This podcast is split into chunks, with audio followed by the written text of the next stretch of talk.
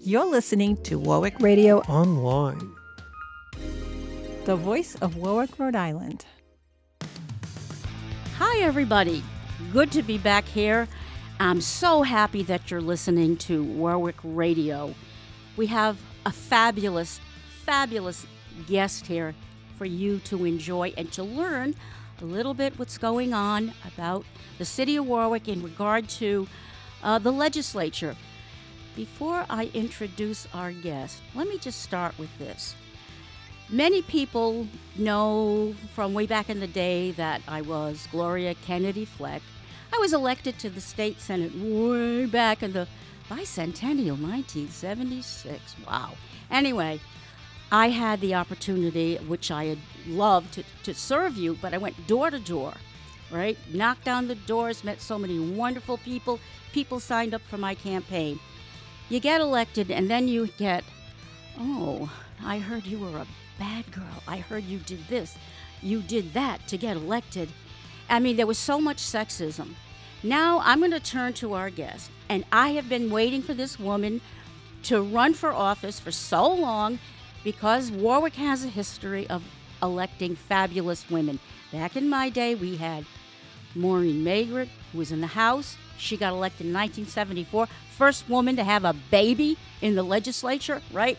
We had um, Marion Donnelly, the late Lorraine Kane, um, uh, so many fabulous women. We ran in the 70s into the 80s, and we were opening that door. We kicked that state house door down, and we said, Come on, ladies, run.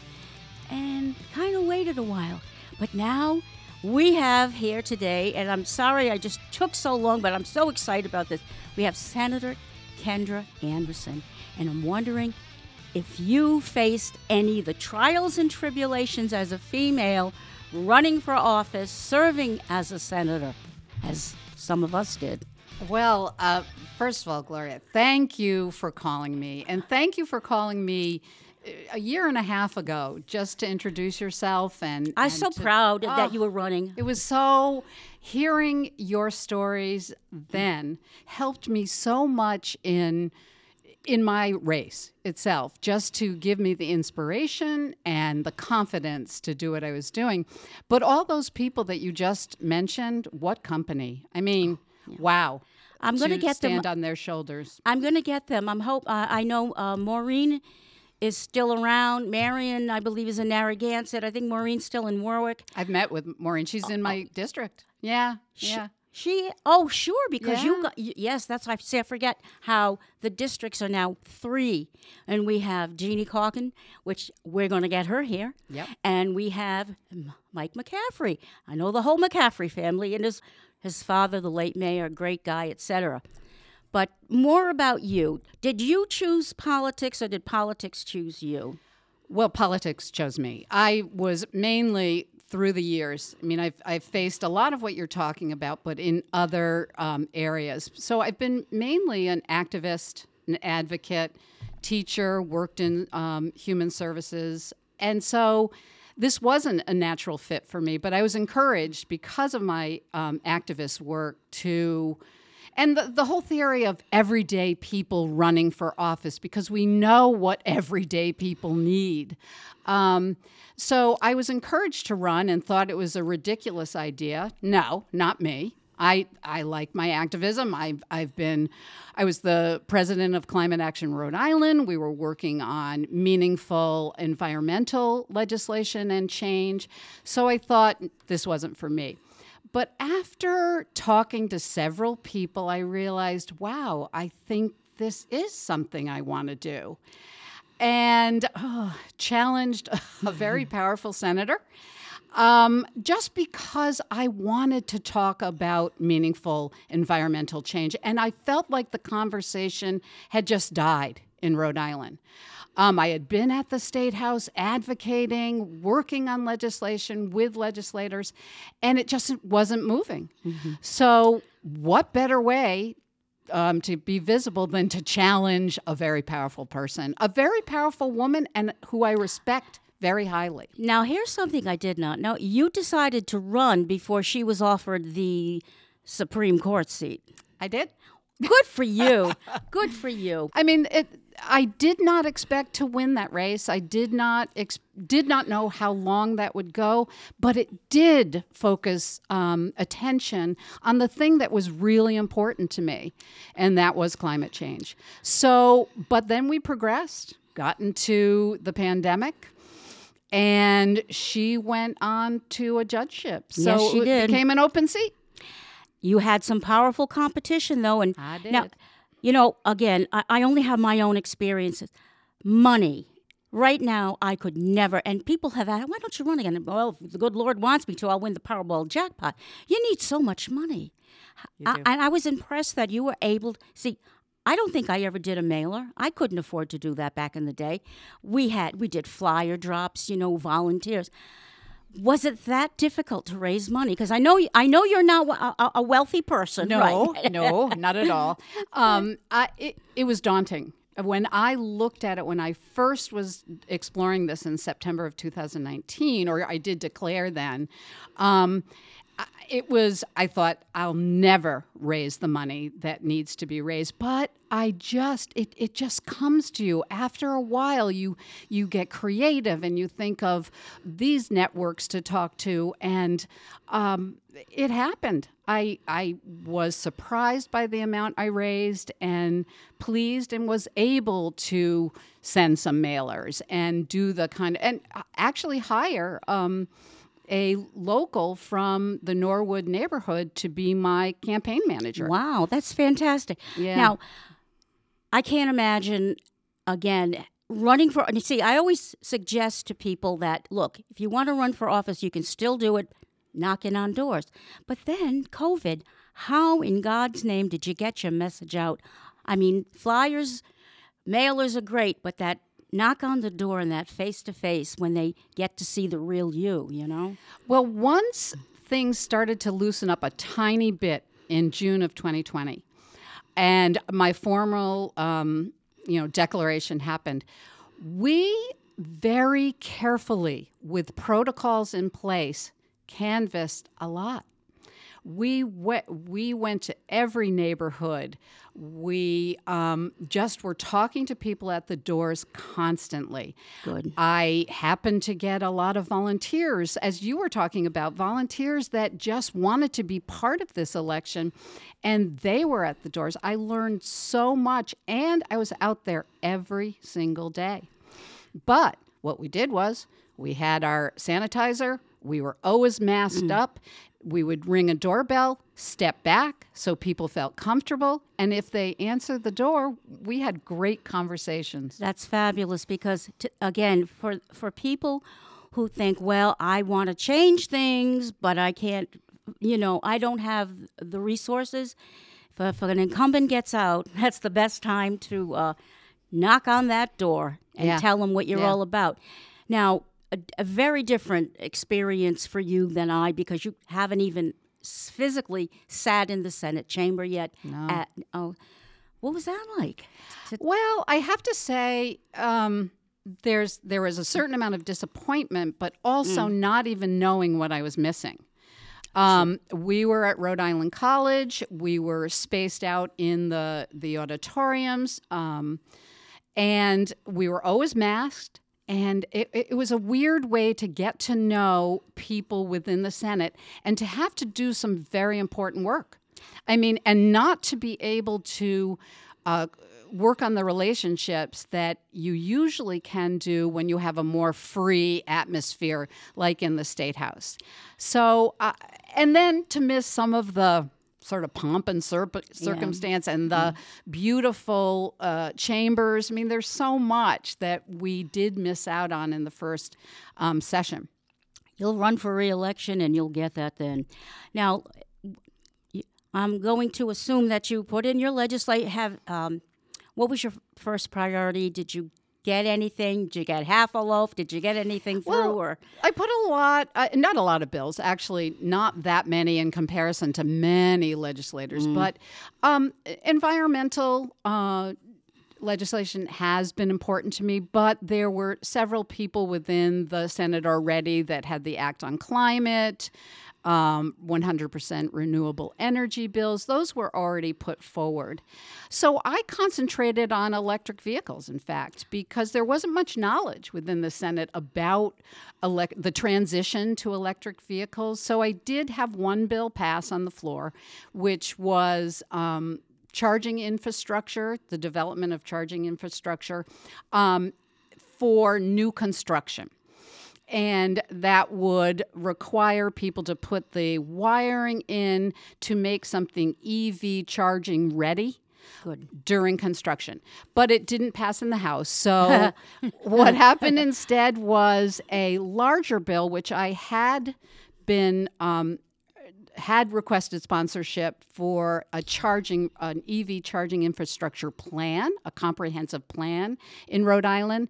Uh, another senator got to um, sponsor that.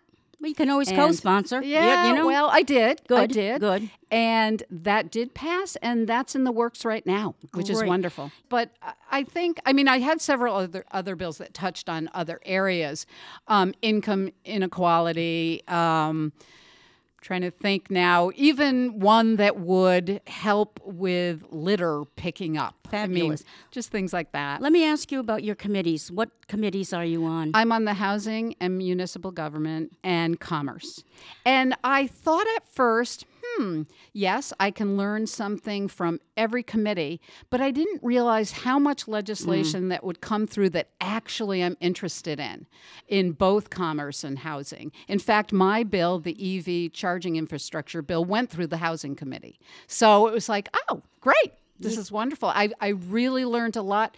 Um, and there was good leadership that helped me understand how the bills were going to go through. So I was really thankful for that, for the some of the help I got within the committees. Well, I know your Senate president very well. Um, it's like I know the spe- the Speaker of the House, because he was a page. He was 16.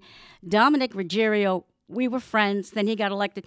Um, known him from way went to his wedding, uh, knew his dad, and this, that, and the other. But it's hard when you're looking to pass something, even though you have a relationship with someone and they disagree. That's a really hard thing to do. Have you run into that? Well, there, I, I think my position in the Senate right now is I'm still in the process of learning. I'm still in the process of making relationships or creating and working on those relationships. Again, as I said, uh, doing that in the first session during a pandemic when you don't have the usual um, opportunities in place, it's it's created a challenge. So I think right now that's happening. I'm starting to to have more meetings with people and talk about um, legislation that we want to pass together. I want to work on the Rhode Island Works program for people who are sole parenting their children and um, opportunities for them for employment and just all schooling, all kinds of things. So it's happening.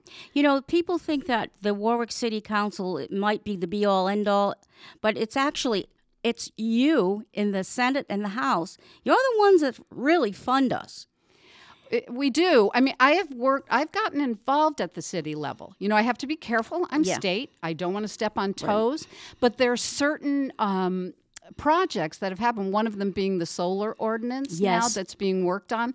I have, you know, taken a supportive role because the residents of, of Warwick have done an amazing job in crafting that or helping um, the city planner, Tom um, Kravitz, in crafting that. The city council was amazing and the mayor was amazing. We had actually an incredible example of how democracy can work. And I have to give kudos to the residents who, who did the work on that, that solar ordinance. But I've been supporting them just in um, cheering them on and um, going to meetings. So Yeah, one, that's my role. uh, and another thing, what I meant by that is like they'll pass resolutions, but it's also something that the state has Yes. to approve of. Yes. I think a lot of people probably don't realize that the interconnection and how much each is responsible and uh, to each other. It's so true. And also knowing uh, this is something I'm learning too. What is my role? How where am I going to be the most effective? That's where I need to go, not spin my wheels on things that are probably too local those are I turn over to the the city councilor or whoever. But at the same time stay very responsive to my constituents and residents who are actually needing these things. Exactly. Yeah. And I'm a very community minded. I mean, that's my style Mm. of of let's say governing, but get in the community. I have to bring up the fact that up until the recent Senate election, special election, it was 50 50. 50 I 50 women, 50 I 50 know. males. I never thought I'd live to see that one, boy. I We don't loved think it. I don't think I'm going to live long enough to see a female president, but it just blew I am so happy about that because you know, again, we bring a perspective of being the care well, especially the caregivers be, between your kids and then your parents. You know, we have to address all of these issues. We're the ones that see the price increases, et cetera, et cetera. So uh, that's why I was delighted because we need we need everybody at the table, and that's what I believe the Democratic Party's all about. Absolutely, and what an exciting time I, to be in the Senate when it did go 50-50. Well, Kendra, or Senator, I should say, because you know, Oh. uh, I find that even to this day, women do not get the respect that they should. Um, it was actually John Harwood, Speaker of the House, who showed me his card after he was not in office, and it said, Speaker of the House, Emeritus, Rhode Island. And I go, I like it. Gloria Kennedy Fleck, Deputy Majority Leader Emeritus. Because if women don't blow their own horn, no one's going to do it for them.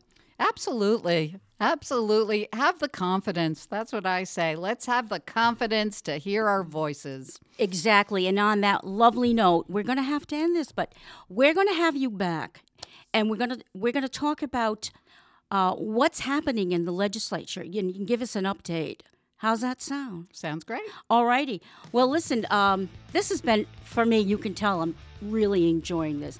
She's a fabulous senator, a strong woman. We need more women, minorities to get in the fight, get your voices heard, get your complaints filed into legislation, get it done. So until the next time we meet and speak, Gloria Kennedy here, wishing you uh, be safe, be healthy, so you can join us the next time. Thank you. You're welcome.